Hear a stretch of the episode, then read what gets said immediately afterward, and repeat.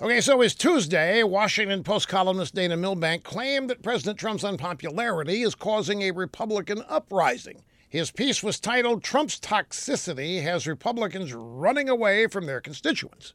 What was his evidence?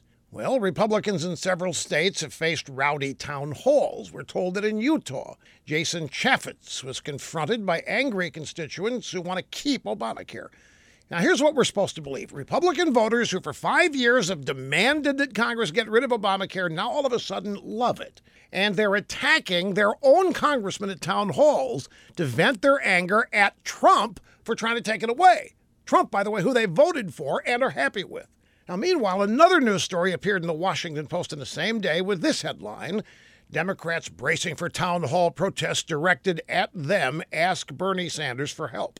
Well, now that says it all. The Democrats know who these protesters really are. They are not and never have been Republican voters upset over Obamacare being repealed. They're not mad at Trump. They're out of control, loony leftists being bought and paid to show up.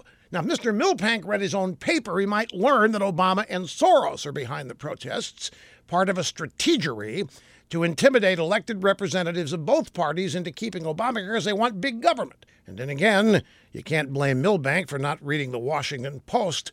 Who does? Too much fake news in that paper.